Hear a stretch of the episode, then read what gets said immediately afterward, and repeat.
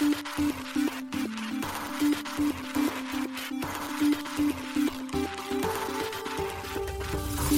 しい経済ニュース。この番組では現当社のメディア新しい経済が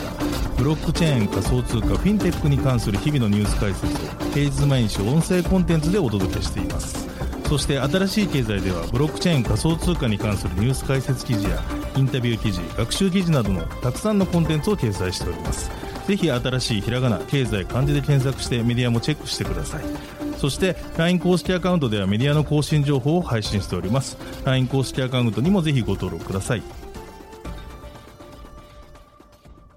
この番組は株式会社フィナンシェの提供でお送りします。フィナンシェはスポーツチームやエンタメプロジェクト DAO などのトークンを購入して支援ができる新しいクラウドファンディングサービスです。サッカー J リーグ野球バスケなどのプロスポーツチームをはじめ映画やアイドルインフルエンサーなど100以上のプロジェクトのトークンがフィナンシェで購入できますさらにトークン購入者はプロジェクトに応じたキャンペーンの参加や NFT などの特典もぜひ iOS や Android でフィナンシェのスマホアプリを入れて新たな応援体験を味わってください。あなたの夢がみんなの財産になるフィナンシェ。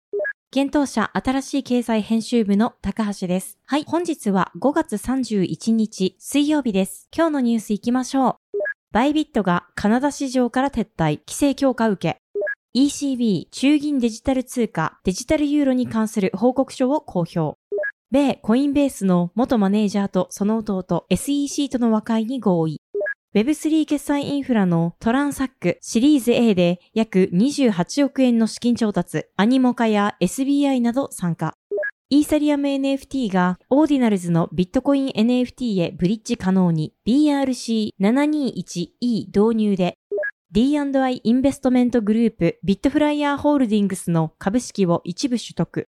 一つ目のニュースは、バイビットがカナダ市場から撤退、規制強化受けというニュースです。海外暗号資産取引所バイビットがカナダ市場からの撤退を5月30日発表しました。バイビットは撤退の理由をカナダにおける規制強化を考慮したと述べています。発表によるとバイビットは5月31日8時よりカナダユーザーの新規口座開設の申請受付を終了するとのこと。その後7月31日8時から同国ユーザーへ提供されていたすべてのプロダクトとサービスが利用できなくなるとのことです。また、ポジションについては、9月30日8時まで対応する必要があり、その時間以降は自動的に生産がされるようです。カナダ証券管理局 CSA は2月22日、同国で運営を行う暗号資産取引所に対して、規制に関する追加のガイダンスを通知。これには暗号資産の分離保管やレバレッジ取引の提供禁止、CSA の認証なしのステーブルコイン取扱い禁止などが盛り込まれていました。このカナダの規制強化を受け、3月には暗号資産取引所 OKX が同国市場から撤退。続けて4月に DEX の DY ddx、暗号資産取引インフラのパクソス、そして5月に大手暗号資産取引所バイナンスがカナダからの撤退を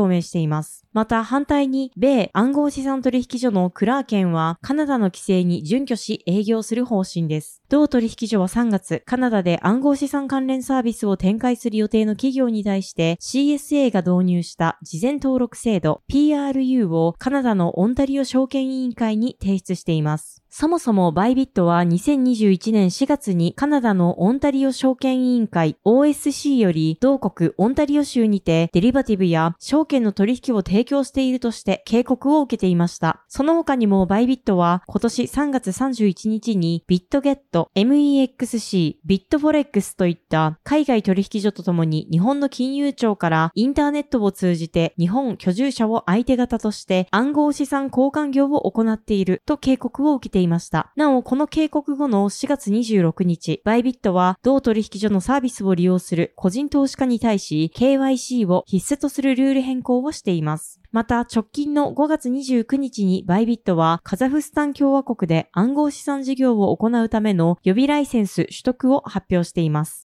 続いてのニュースは ECB 中銀デジタル通貨デジタルユーロに関する報告書を公表というニュースです。欧州中央銀行 ECB が中央銀行デジタル通貨 CBDC のデジタルユーロのプロジェクトに関する報告書を5月26日公表しました。デジタルユーロのプロトタイプを完成させました。今回公表されたのは、市場調査とプロトタイピングに関する2つの報告書です。発表によれば、ECB は市場調査を行った経緯をデジタルユーロの潜在的な技術的ソリューションを構築するための業界固有の知識、継続的経験について理解を深めるためだと説明しました。その市場調査の結果、デジタルユーロのソリューションを開発できる欧州のプロバイダーは十分に存在し、デジタルユーロの技術的ソリューションを構築するために様々なタイプの建築的、技術的、設計オプションが利用できることが示されたといいます。ECB のファビオ・バネッタ専務理事は、欧州議会のアイリーン・ティナグリ議員に宛てた書簡にて、今回のプロトタイプは革新的な機能や技術の余地を十分に残しつつ、デジタルユーロ設計の選択肢をを既存の決済環境にスムーズに統合できることを示しているとコメントしました。また、今回の市場調査とプロトタイピングの結果は、デジタルユーロの機能的設計と技術的設計の両方へのインプットとして役立つと書簡で述べられています。なお、プロトタイピングは2022年7月から2023年2月までの期間で実施したといいます。プロトタイピングの内容は様々なユースケースにおけるデジタルユーロの支払われ方の検証です。その検証では様々な設計の選択肢が技術的に実装され、ユーロシステムの決済システムに統合できるかがテストされたとのことです。そのテストの結果、デジタルユーロは基本的にオンラインでもオフラインでも異なる技術設計で機能することが確認されたとのことです。ことですなお、デジタルユーロのバックエンド及びフロントエンドのプロトタイプはどちらも研究目的で開発されたため、今後使用されることはないとのことです。デジタルユーロの調査期間は2年間で、すでに2021年10月から開始されており、2023年10月に終了する予定です。この調査期間が終了した後に、正式にデジタルユーロの開発を開始するかを ECB の理事会が判断することになっています。しかし、開発開始を選択した場合でも、必ずしもデジタルユーロの発行が決定するわけではないと言います。正式にデジタルユーロを発行するかについては、改めて理事会が具体的に協議し決定するとのことです。ECB によれば、今回の報告書の結果は、調査段階の結論及び潜在的な次のステップの両方に反映されるといいます。デジタルユーロが利用者のニーズを確実に満たせるよう、今後も関係者各所と対話を続けていくとのことです。ECB は昨年9月16日、デジタルユーロのテストのため、参加企業を5社選んだことを発表。選ばれた参加企業は、Amazon、カイクサバンク、ワールドライン、EPI、ネクシーです。それぞれが担当するユースケースは、e コマースやピアツーピアのオンライン、オフライン決済、販売時点情報管理システムの支払い人及び受取人の決済でした。続いてのニュースは、米コインベースの元マネージャーとその弟 SEC との和解に合意というニュースです。インサイダー取引の容疑で逮捕された米コインベースグローバルの元プロダクトマネージャーのイシャン・ワヒ氏と同氏の弟であるニキル・ワヒ氏が米証券取引委員会 SEC と和解することに合意しました。SEC は5月30日の声明にて、両氏が少なくとも9銘柄に及ぶ暗号資産についてコインベースの取扱い発表に先立ち違法に取引を行った民事責任を解決することに合意したと発表しました。SEC の執行部ディレクターのビルグル・グレワル氏は、この事件で問題になっている技術は新しいかもしれないが、行為はそうではないとコメントしています。イシャン氏の弁護士は今回の和解についてコメントを拒否。イシャン氏は以前、暗号資産取引所コインベースに上場されるデジタル資産に関する機密情報を弟のニキル氏とその友人のサミール・ラマニ氏に漏洩したという関連刑事責任を認めています。イシャン氏は5月9日、2年間の禁錮刑を言い渡されています。また、今年1月には、ニキル氏に懲役10ヶ月の判決が下されました。ニキル氏の弁護士も、また、コメントの要求に対し、すぐには応答していません。和比兄弟は SEC の起訴内容について解決されることに基本合意しています。両社とも罰則を受けず SEC による返済命令は関連の刑事手続きの中でカバーされると判断されました。この事件は SEC が暗号資産業界の取り締まりにますます積極的になっていることから大きな注目を浴びています。SEC は和非兄弟に対する訴訟を含め多くのデジタル資産が SEC の監督下に置かれる証券であると主張しています。イシャン氏は刑事責任を認める中で関連するトークンが証券だとは考えていないと述べています。和比兄弟は以前 SEC の訴訟を却下するよう裁判所に求めていました。コインベースは証券取引法違反の疑いで SEC からターゲットにされた多くの暗号資産企業の一つです。同社は和非兄弟に対する SEC の訴訟の当事者ではありませんでしたが、和非兄弟の却下申し立てを支持する準備書面を提出しています。コインベースの広報担当者は、裁判所がその申し立てを取り上げる機会がないことに失望しているとコメントし、和非の和解には問題となっている暗号資産が証券であるという声明や承認は含まれていないと述べています。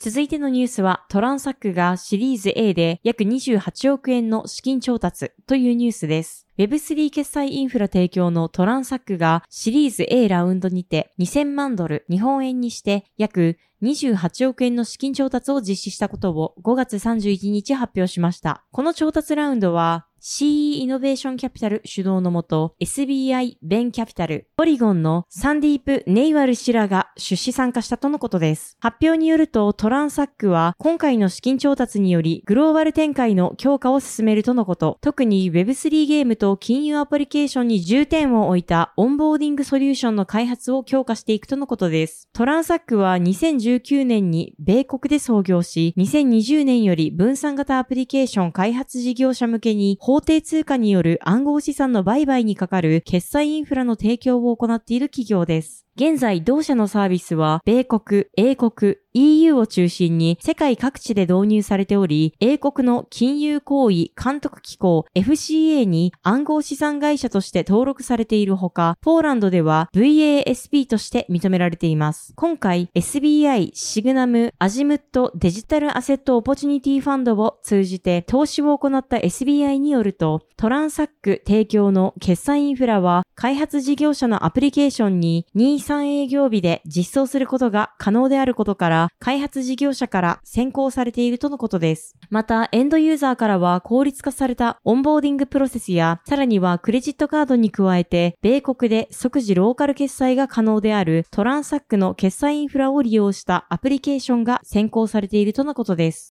続いてのニュースは、イーサリアム NFT がオーディナルズのビットコイン NFT へブリッジ可能にというニュースです。イーサリアム上の人気 NFT コレクション、ミレディズのビットコイン NFT バージョン、ビットコインミレディズが新たなトークン規格 BRC721E を導入しました。ビットコインミレディズの公式ツイッターアカウントから5月30日発表されました。ERC721E はビットコインの最小単位である1サトシに通し番号を付け、1つのサトシに任意のデータを紐付けるプロトコル、オーディナルズを活用したトークン規格です。BRC721E では、イーサリアム上に発行された NFT をバーンし、その NFT の情報をビットコインネットワーク上のサトシに与えることで、ビットコインネットワーク上の NFT として扱えるようにするオーディナルズブリッジを実現するものです。ただし、このブリッジを利用すると、イーサリアム上で保有していた NFT を焼却するため、ビットコインネットワークから元のイーサリアム上にブリッジすることができません。そのため、オーディナルズブリッジの利用には、イーサリアム上にあった元の NFT が二度と手に戻らないことに注意が必要です。なお、このトークン企画は、ビットコインミルディーズがビットコインベースの NFT マーケットプレイス、オーディナルズマーケットとビットコインウォレットを提供する X バースと協力し、開発を行ったとのことです。オーディナルズは今年1月に公開されたプロトコルで人気 NFT プロジェクト BAYC を運営するユガラボによるビットコインパンクスなど多くのプロジェクトが稼働しています。オーディナルズには NFT の他に BRC20 というファンジブルトークンの規格があり、ミームコインのペペやオーディナルをはじめ、24,677種類のトークンが発行されています。BRC20 トークン全体で約4.5億ドル、日本円にして約629億円の時価総額となっています。また、大手暗号資産取引所バイナンス提供の NFT マーケットプレイス、バイナンス NFT は5月8日にオーディナルズを採用したビットコイン NFT に対応することを発表しています。続いてのニュースは D&I インベストメントグループビットフライヤーホールディングスの株式を一部取得というニュースです。D&I インベストメントグループがビットフライヤーホールディングスの株式を一部既存株主から取得したことを5月30日発表しました。なお、取得額や取得数などの詳細については公開されていません。ビットフライヤーホールディングスは国内暗号資産取引所ビットフライヤーを傘下に持つ企業です。先日4月より創業者の加納雄三氏が4年ぶりの代表取締役への復帰を果たし話題となっていました。D&I インベストメントグループは加納氏の目標であるアジアナンバーワンの Web3 カンパニーに向けて動き出した同社の一員になれることに大きな意義を感じていると今回の株式取得についてコメントをしています。なお、加納氏はビットフライヤーホールディングスのほか取引所を運営するビットフライヤーの代表取締役にも選任されており、また設立当初から代表取締役を務めるビットフライヤーブロックチェーンでも代表取締役を続投しています。はい。本日のニュースは以上となります。このように、私たち新しい経済編集部では、ブロックチェーン、暗号資産に関するニュースを平日毎日ラジオで配信しております。本日ご紹介したニュースは、新しい経済のサイトに上がっております。ぜひ、サイトの方も見に来てください。新しいひらがな、経済、漢字で検索して見に来ていただければと思います。それでは、本日もありがとうございました。